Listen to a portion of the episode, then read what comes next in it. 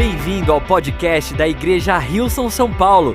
Oramos para que essa mensagem seja uma inspiração e uma bênção para a sua vida. Gente, vamos começar já a nossa conversa hoje. Momento de vulnerabilidade, aqui tem aquele momento de conexão, né?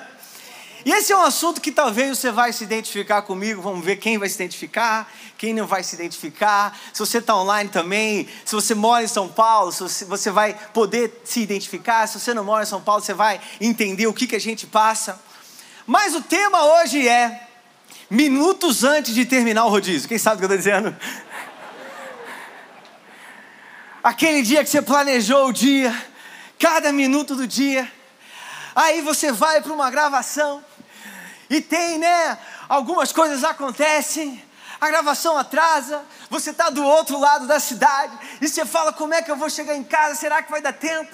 E aí você abre o GPS e o GPS ele é muito bom para a gente, né? O, os mapas para dizer como a gente vai de um lugar para o outro, mostrar o caminho. Mas quando alguma coisa dá errado, né, gente?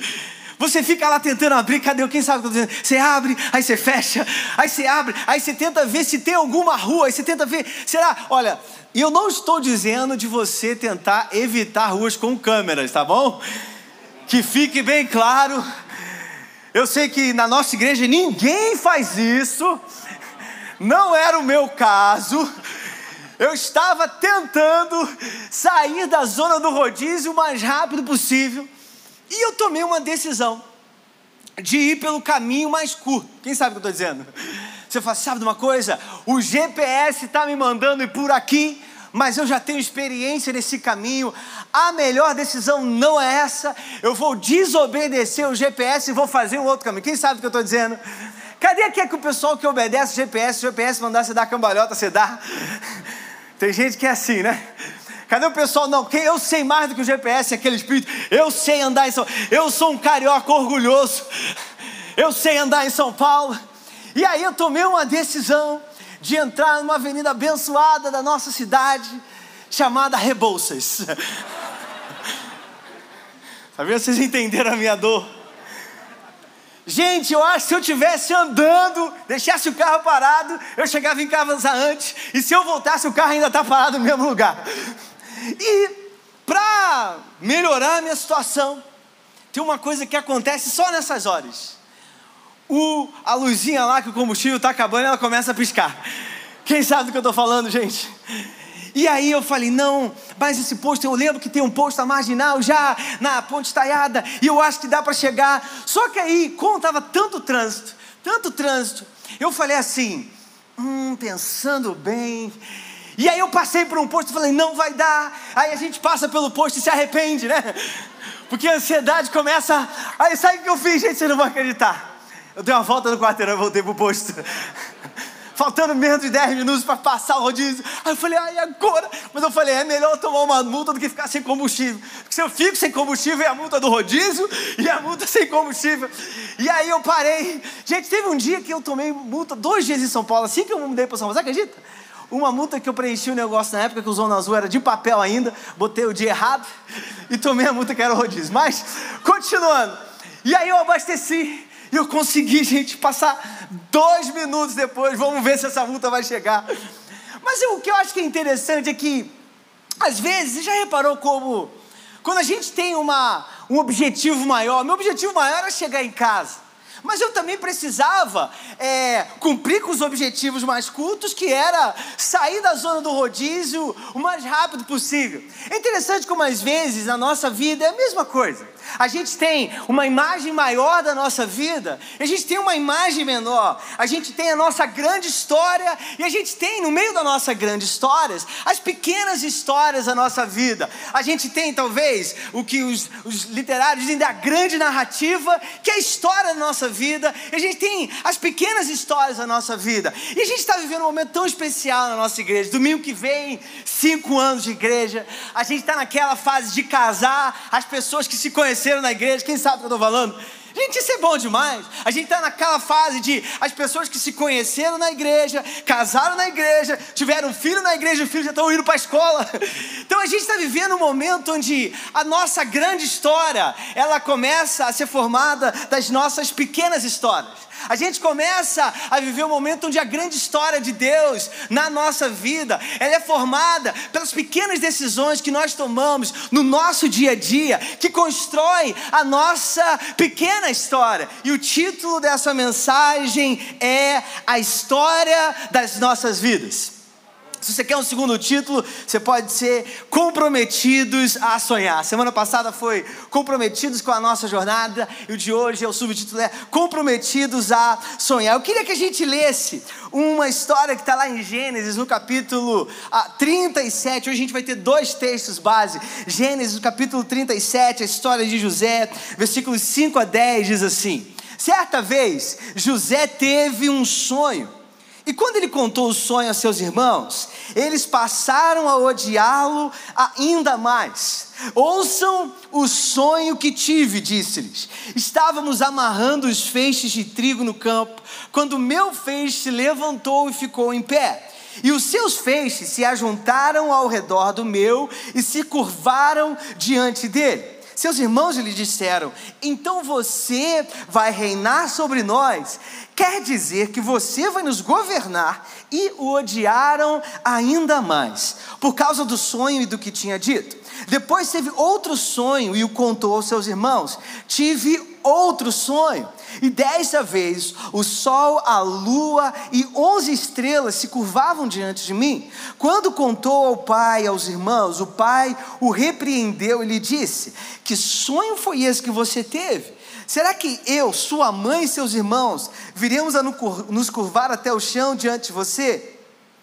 Eu queria que a gente lesse também agora Atos capítulo 2, versículo a partir do 17. Nos últimos dias, diz Deus, derramarei do meu espírito sobre todos os povos os seus filhos e as suas filhas profetizarão, os jovens terão visões, os velhos terão sonhos, sobre os meus servos e as minhas servas derramarei do meu espírito naqueles dias e eles profetizarão. Mostrarei maravilhas em cima no céu e sinais embaixo na terra: sangue, fogo e nuvens de fumaça. O sol se tornará em trevas e a lua em sangue, antes que venha o grande e glorioso dia do Senhor, e todo aquele que invocar o nome do Senhor será salvo. queria te convidar a fechar os seus olhos, você está em casa conectado com a gente, vamos orar nesse momento. Pai, eu te agradeço. Eu te agradeço pela tua palavra, eu te agradeço porque nós podemos nos encontrar na tua história, Pai.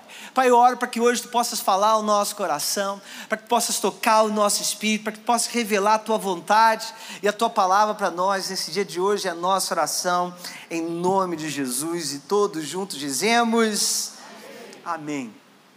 E dentro disso que eu te pergunto, que a gente estava conversando sobre a nossa a grande história e a nossa pequena história, se você pudesse contar a história da sua vida, se você pudesse escolher qual é a história da sua vida que vai ser contada, qual é a parte da sua história, qual é a história que você contaria? Será que talvez você focaria nos seus sucessos? Talvez será que você acharia que a sua história ela vai ser contada pela sua quantidade de sucesso, por aquilo que você conquistou? Talvez hoje você se vê, você olha para a sua história e você lê a sua história, talvez você conte a sua história hoje pelos seus fracassos. Talvez você olhe para aquilo que você não conseguiu realizar e talvez você acredite, talvez a forma como você se vê, não que seja a forma como Deus te vê, talvez a forma como você se vê seja pelos fracassos que marcaram a sua vida. Eu não sei, talvez você se vê como um protagonista da sua história, talvez você se vê como alguém que tá, tem um propósito claro, uma visão clara, talvez você se vê vítima do que acontece no mundo ao nosso redor, talvez você olhe para a sua vida e você vê a sua vida determinada pela decisão de outras pessoas. E hoje eu queria te levar a olhar para a história maior.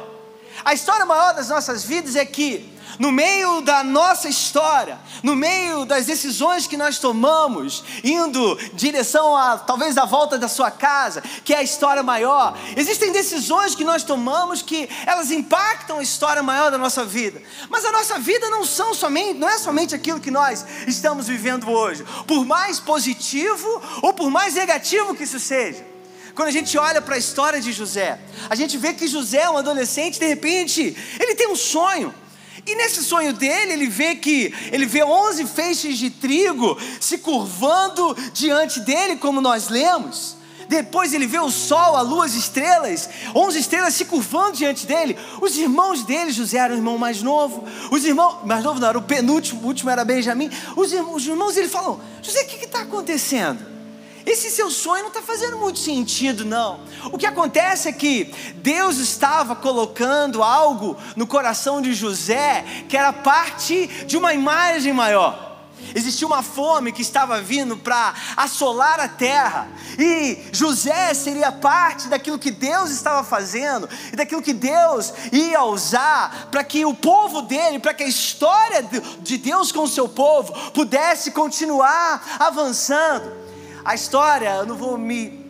Nós não vamos ler detalhes, mas a história é que os irmãos José eles ficam com tanta raiva por causa do sonho de José, que eles vendem José para ah, mercadores que estavam passando. José é levado para uma outra nação. José começa a viver no mundo que ele não estava acostumado como um adolescente. José, ele diz que ele começa a viver escravo. Então, de repente, José está na casa de Potifar, que era a pessoa pela qual ele trabalhava. E a mulher, a Bíblia diz que José era muito bonito. Diz que a mulher de Potifar, então, ela, ela seu, os olhos dela caem sobre José e ela tenta se deitar com José e diz que José solta a mão dela e olha só o que, que José diz.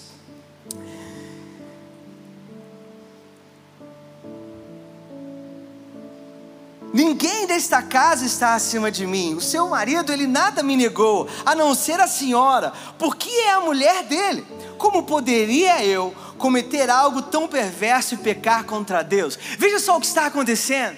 José, ele está sofrendo, ele é vendido, agora ele é escravo e agora ele está sendo alvo de uma injustiça. Olha como as pequenas histórias na vida de José começam talvez a ele fazer com que ele pudesse questionar tudo que ele pudesse questionar aquilo que ele estava vivendo, questionar a vida dele, questionar a história de Deus. Mas José, ele tinha um coração muito em Deus. José sabia o compromisso que ele tinha em Deus. E como eu li no início, existe um paralelo da história de José com a história que nós lemos em Atos quando vem o Espírito Santo desce. E a gente viu que a promessa foi que eu derramarei o meu espírito sobre os meus filhos e as minhas filhas, e eles profetizarão. Diz que os jovens terão sonhos e os velhos terão visões.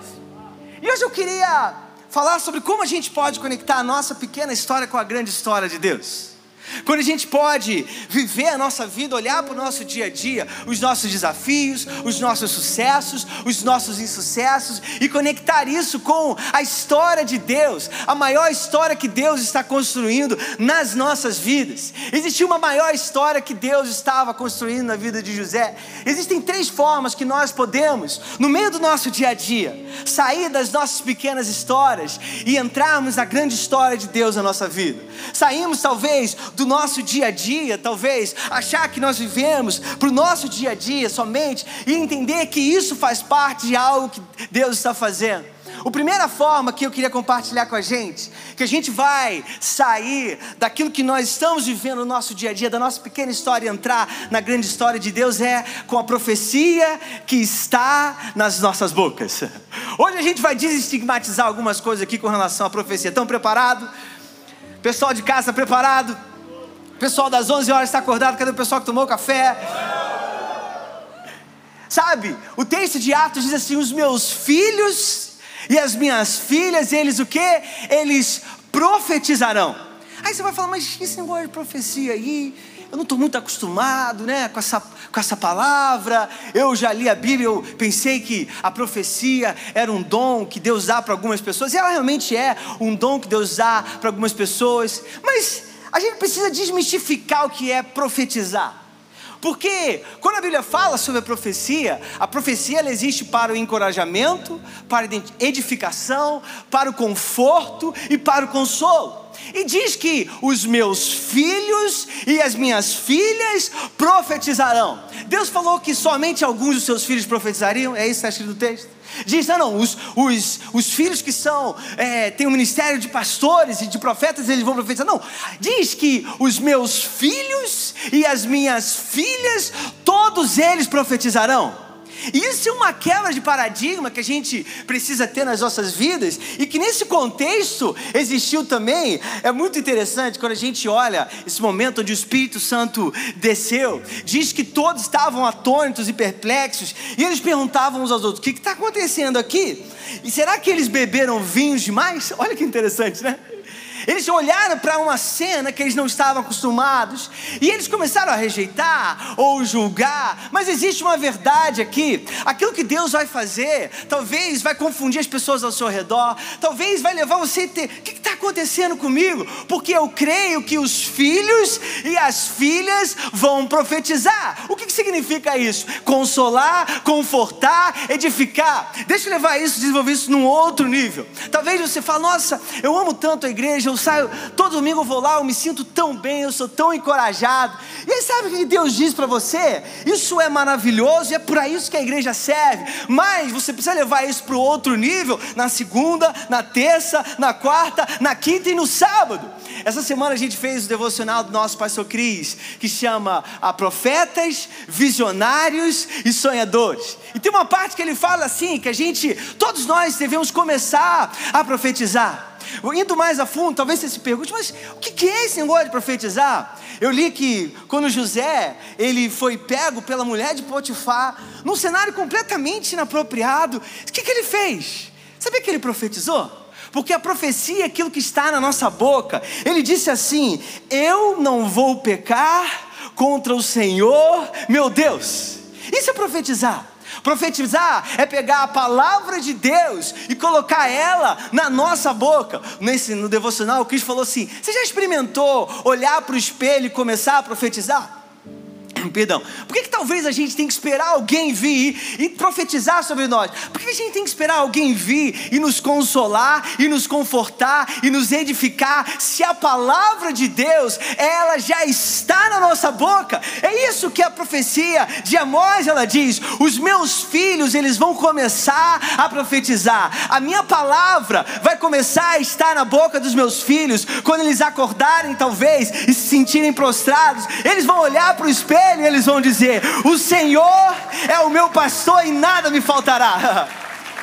A promessa é: os meus filhos vão começar a andar com a minha palavra na boca deles. E quando talvez alguém quiser levar eles a errar, eles vão falar assim: Eu não vou pecar contra o Senhor, meu Deus. A forma como nós saímos da nossa pequena história, dos nossos desafios, talvez dos desânimos do dia a dia, talvez da ansiedade do dia a dia, é com a palavra de Deus na nossa boca. Você não precisa de uma faculdade de teologia para repetir e colocar a palavra de Deus na sua boca. Você entende o que eu estou dizendo? Ele está dizendo é, nós saímos da nossa história como José, da nossa pequena história, vendido como escravo, agora sendo alvo de uma injustiça, com a palavra de Deus na nossa boca. José estava sendo injustiçado, mas a palavra de Deus não saía da boca dele. Talvez a sua empresa não está indo tão bem quanto você imaginaria, mas a palavra de Deus, ela não deve sair da sua boca. Às vezes parece que a gente acha que tudo se trata da nossa pequena história. Veja bem, José, poxa, eu tive um sonho e fui vendido por causa de um sonho. José, talvez, na perspectiva de alguns, ele tinha todas as justificativas do mundo para talvez entrar naquele buraco que jogaram ele e nunca mais sair dali. Eu fui injustiçado, eu fui vendido. Quando eu pensei que as coisas iam melhorar, eu estava agora numa outra posição. Eu sou injustiçado novamente. E José continua com a palavra de Deus na boca dele. Todos nós somos chamados a profetizar, a ter a palavra de Deus na nossa boca.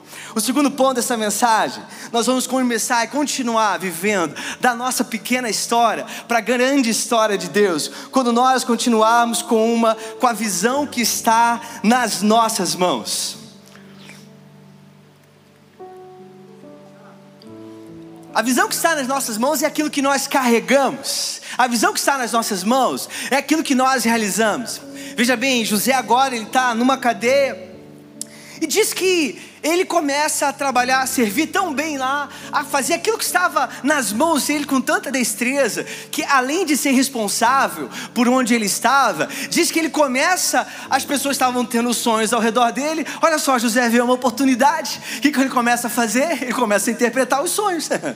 Ele tinha o Deus que, interpreta, que dava sonhos, e o Deus que dá sonhos é o Deus que interpreta sonhos. José na cadeia, injustiçado, depois de ser vendido como escravo, ele continua carregando a visão que estava nas mãos dele, e é disso que se trata. Eu amo que quando a gente fala da nossa pequena história para a grande história, isso se trata de uma visão a ser carregada. Uma outra mensagem que eu vou pregar, que ela já está alinhada, é movedores de montanha. Se prepara para essa aí. E é interessante como Jesus fala: diga a essa montanha. E a, na realidade, Jesus é: vocês estão impressionados? Vocês estão impressionados que uma figueira secou? Vocês não têm ideia do que está para acontecer. Nós somos aqueles que precisam entender que enquanto nós profetizamos, existe uma visão a ser carregada. Por que, que você acha que Jesus falou que a montanha sairia de lá? Para os discípulos ficarem olhando oh, uau, saiu de lá. Eu estou falando, tem um outro lado que a gente precisa chegar. E mesmo que tenha uma montanha na nossa frente, a gente vai tirar essa montanha da frente e vai chegar no outro lado.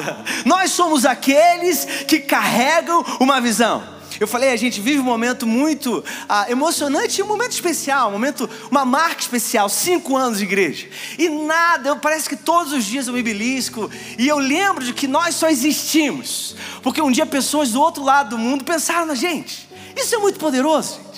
Pessoas do outro lado do mundo decidiram sacrificar dos seus recursos para que nossa igreja fosse plantada. Pessoas do outro lado do mundo decidiram: eu sou parte daquilo que Deus quer fazer na vida da família de pessoas do outro lado do mundo. Eu sou parte da imagem maior que Deus está fazendo. A gente leu no livro de Atos que os filhos e as filhas profetizariam, os jovens teriam visões e os velhos teriam sonhos, e que o nome do Senhor, para que todo aquele que invocar o nome do Senhor Senhor seja salvo.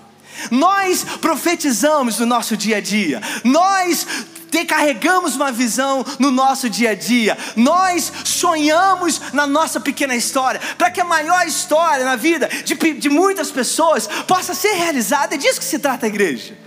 Se trata de nós carregarmos uma visão para que mais pessoas possam invocar o nome do Senhor e serem salvos. A história que nós vamos contar, a história das nossas vidas, vai ser a história. Senhor, todos os dias eu olhava e eu profetizava. Todos os dias eu declarava a tua palavra. Todos os dias eu carregava aquilo que estava nas minhas mãos, a visão que eu tinha nas minhas mãos, para que a visão maior do teu reino pudesse ser construída. Você acha que José se tornou administrador do Egito para que ele pudesse dar uma vida melhor para sua família, gente? Realmente vocês acham que era só isso? Diz que depois a gente vai ver que a história ela continua e a família de José ela sai do Egito. Aquilo que a gente faz no nosso dia a dia, aquilo que a gente recebe de Deus no nosso dia a dia, é para construir a história maior que Deus está construindo com a sua humanidade. O Evandro falou: 108 bilhões de pessoas que já passaram nessa terra. É disso que se trata. Não se trata somente da minha pequena história, da sua pequena história. Se trata da história das nossas vidas, sendo parte daquilo que Deus está fazendo na sua humanidade. Em último lugar, a gente vê que a gente falou da profecia que está nas nossas bocas, a visão que está nas nossas mãos. Em último lugar, os sonhos que estão no nosso coração. Sabe, esse texto, ah, a gente lê um, o texto de Atos, mas ele está mencionando ah, o texto de Amós. E o texto de Amós é um texto profético. O que, que significa isso? O texto profético, ele, na sua maioria das vezes, ele traz uma verdade que ela precisa ser interpretada, não necessariamente literalmente. O texto de Amós, ele tá, quando ele está dizendo que os jovens terão sonhos e os velhos terão visões, ele está dizendo na verdade é o contrário. Ele está dizendo que, ah, então quer dizer que o que é sonho, o que é visão, o que é, o que é parte de um, o que é parte. Não, não. O texto ele está trazendo de uma forma poética, onde todos os filhos vão profetizar, vão carregar uma visão e vão sonhar. Ele está dizendo que todos os jovens eles vão profetizar, eles vão carregar uma visão e eles vão sonhar. Ele está dizendo que todos os velhos eles vão profetizar, eles vão carregar uma visão e eles vão sonhar. É uma forma de demonstrar e de desenhar a multigeneracionalidade, a multigeneracional, perdão, geracional, desculpa, misturei inglês com português. Que o reino de Deus é algo geracional, é sobre toda a igreja, é sobre todo o seu povo, é sobre tudo aquilo que ele está fazendo. Ele está dizendo que todos nós vamos sonhar. Sabe o que acontece no final da história da vida de José? Eu amo que José teve dois sonhos. E é muito lindo ver como Deus se preocupa em cumprir cada sonho que José teve. O primeiro sonho que José teve foram feixes de trigo. Você, você lembra disso? Ele tem, ele vê, nossa, eu vi feixe, 11 feixes de trigo que se rendem a mim. Diz que a fome assola a terra, a gente avançando um pouco na história. Quando a fome assola a terra, os irmãos de José vêm anos depois até o Egito procurar comida. E sabe o que, que José coloca na bagagem dos seus irmãos? Trigo. diz que os seus irmãos, o trigo dos irmãos dele, estava se rendendo ao trigo que José poderia dar para eles. Diz que o seu pai não estava naquele momento, nessa primeira viagem, e José, ele quer, eu quero que você traga o seu pai aqui. Diz que no segundo momento vem então o seu pai, a história, continua uma história linda, Gênesis, depois você lê de 37 a 50. Diz que agora o seu pai e a sua mãe, toda a sua família, se rende àquilo que José tinha para dar. E agora eles estão vivendo na melhor parte do Egito, eles estão vivendo, desfrutando da melhor. Gente, o Egito era a nação mais próspera da terra, eles estavam vivendo do melhor que a terra poderia dar. Mas deixa eu dizer, você acha que a história acaba aí?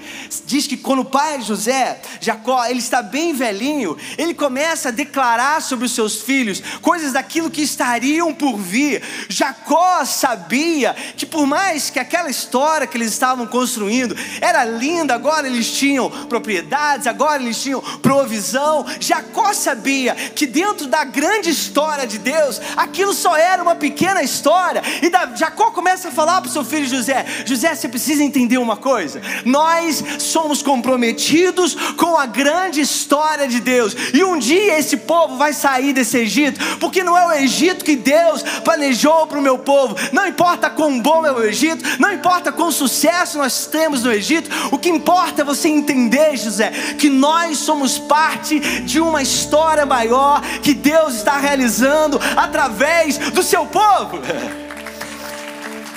A nossa pequena história Talvez os nossos desafios, as nossas dúvidas, os nossos temores, elas são parte de uma grande história. Talvez você tenha se definido pelo seu sucesso já. Talvez você se considera uma pessoa extremamente bem-sucedida. A pergunta é: como que a sua história está sendo parte da história de Deus?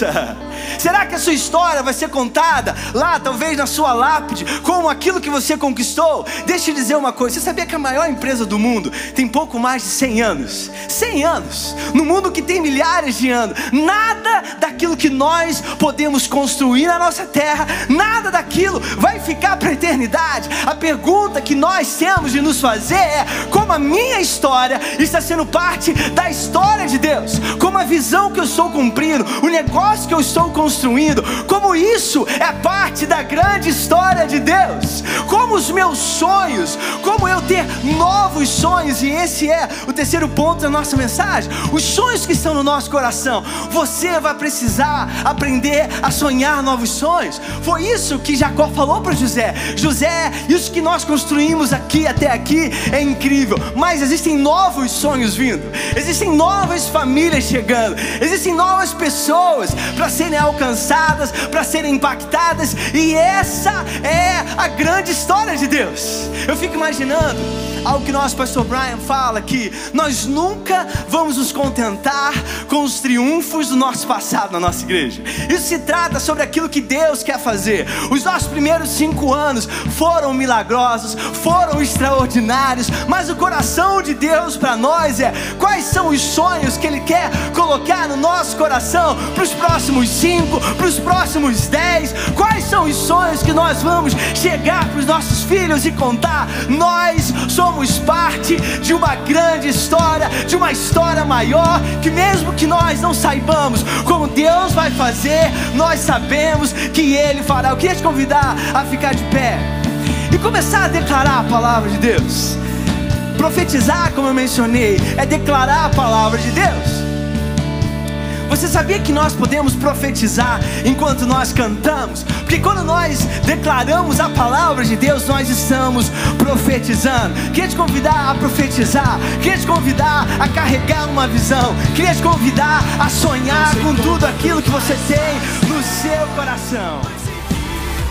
Obrigado por ouvir o podcast da Igreja Rilson São Paulo. Esperamos que você tenha sido desafiado e inspirado. Se gostaria de visitar nossas reuniões aos domingos, você pode encontrar mais informações no site wilson.com/são paulo.